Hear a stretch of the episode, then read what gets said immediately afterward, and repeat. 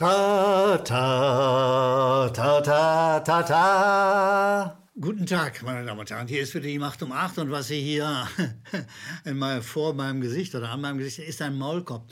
Wir empfehlen, wir von der Macht um acht, der alternativen Sendung zur Tagesschau, empfehlen den Tagesschau-Redakteuren immer wieder bei entsprechenden Meldungen doch lieber gleich einen Maulkorb aufzusetzen, weil die Journalisten der Kollegen der Tagesschau haben einfach keinen Biss mehr. Ich meine, möglicherweise haben sie auch keine Zähne mehr. Aber der, der Maulkorb wäre das richtige Symbol dafür, wie sie zum Teil mit Meldungen umgehen, mit Nachrichten umgehen. Äh, das ist die Redaktion mit dem Maulkorb, die Tagesschau. Und das wird bei einigen Meldungen wieder überdeutlich und ich werde es beweisen. Gehen wir doch zur ersten Meldung. Es steht geradezu triumphierend. BioNTech stellt für 2022 bis zu drei Milliarden Impfdosen in Aussicht. Mensch, ist das ist eine irre Zahl. Ja, oh, noch mehr Impfdosen, noch mehr Impfdosen. Und ich habe mir die Zahl mal so ein bisschen angeguckt. Ich kann nicht so gut rechnen, aber so gerade, dafür reicht es gerade noch. Also wir dürfen, wenn BioNTech, Pfizer und AstraZeneca und Moderna und die Chinesen und die Russen alle mit ihren Impfstoffen auf dem Markt sind, dürfen wir sag mal, fürs erste Mal mit, sage ich mal, 15 Milliarden Impfdosen rechnen. Und die Bevölkerung, die Weltbevölkerung ist 7,8 Milliarden stark. 7, das heißt, wir können die Weltbevölkerung zweimal durchimpfen. Ist das nicht großartig? Die Frage ist, für was?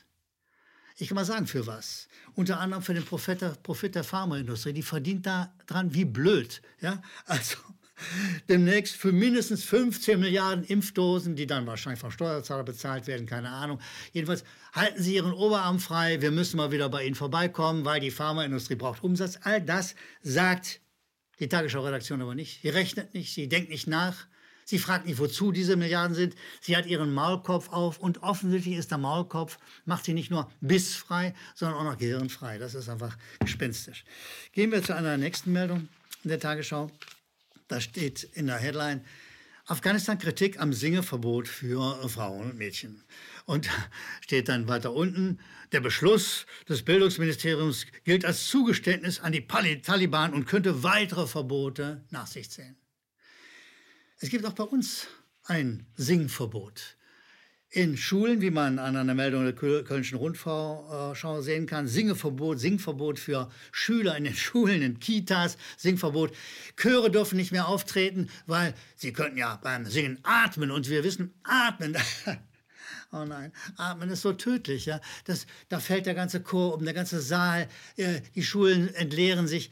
Äh, aber dem Tagesschau-Redakteur, der hat immer dieses Ding hier auf, siehst du? Und so, ja, ja, Singverbot in Afghanistan, ja, in Afghanistan. Nein, es gibt das Singverbot auch bei uns und dem Tagesschau-Redakteur fällt die Parallele nicht auf.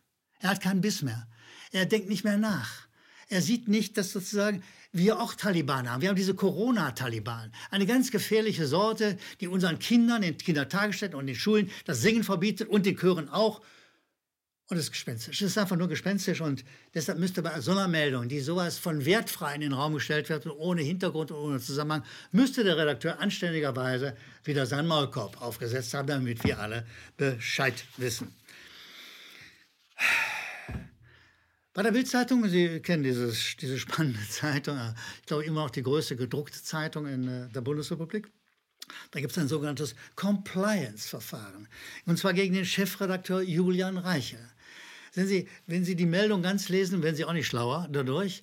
Äh, äh, aber Julian Reichelt, sagt die Schlagzeile, soll befristet freigestellt werden.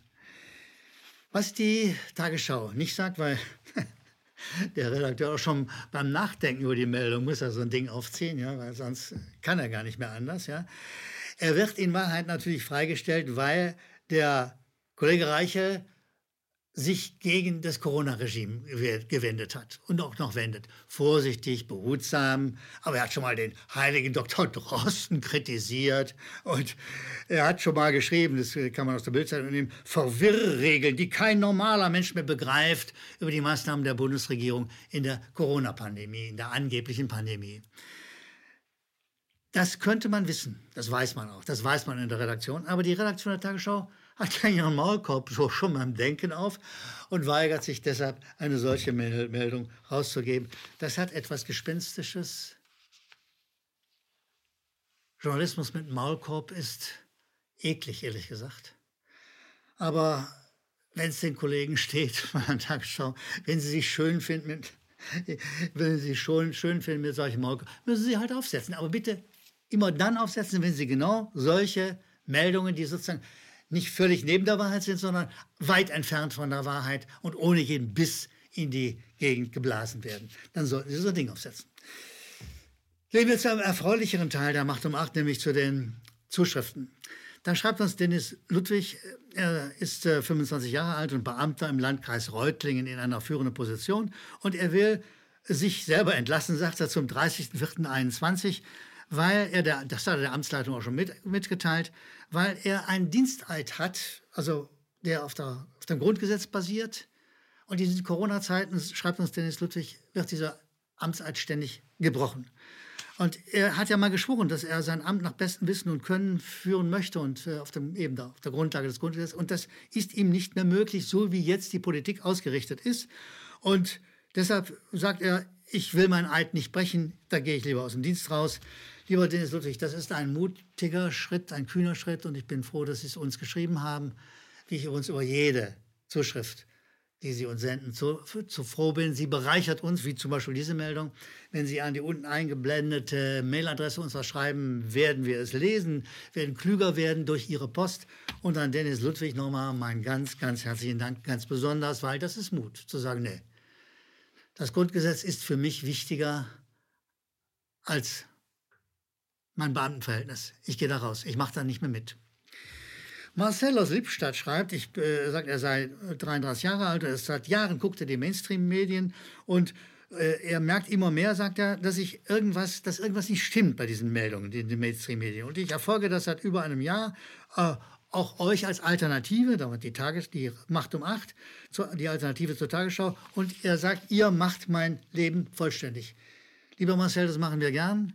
Äh, und er sagt weiter, bitte macht ihr, macht ihr weiter, ihr macht uns Mut Danke an euch. Wir haben das Gefühl, mit unserer kritischen Meinung nicht allein zu sein. Lieber Marcel aus Lippstadt, selbstverständlich, das machen wir weiter und wir werden weiter kritisch und analytisch arbeiten. Das ist der Job der Macht um Acht, die Alternative zur Tagesschau. Slatko Svetinovic schreibt mir, sehr geehrter Herr Gellermann, erst einmal vielen Dank für Ihre tolle Arbeit. Ich schaue Ihre Sendung und lese in der Rationalgalerie sehr gern. Die Rationalgalerie ist mein Blog. Leider überrascht mich Volkers Pispers Statement nicht wirklich. Volker Pispers ist der von mir übrigens auch sehr verehrte oder war sehr verehrte Kabarettist. Kabarettist ist er vielleicht immer noch, aber er hat sich sozusagen als Corona-Versteher geäußert. Einer, der die Maßnahmen der Regierung äh, offenkundig okay findet. Lieber Volker Pispers, falls du zufälligerweise mal zugucken solltest, Vielleicht solltest du dir auch bei den Kollegen der Tagesschau mal so einen Maulkorb ausleihen. Du hast deinen Biss verloren. Du hast eine Art Testament geschrieben, in dem du äh, die Demokratiebewegung fast schon beschimpft, muss man sagen. Und ja, dem Leser Slato Svetinovic sagt, sagen wir, so geht es uns auch. In Zeiten wie diesen, lieber Slato, kann man sehen, wer es mit unserer Demokratie ernst meint und wer nicht. Und das ist relativ deutlich, wer es mit unserer Demokratie ernst meint.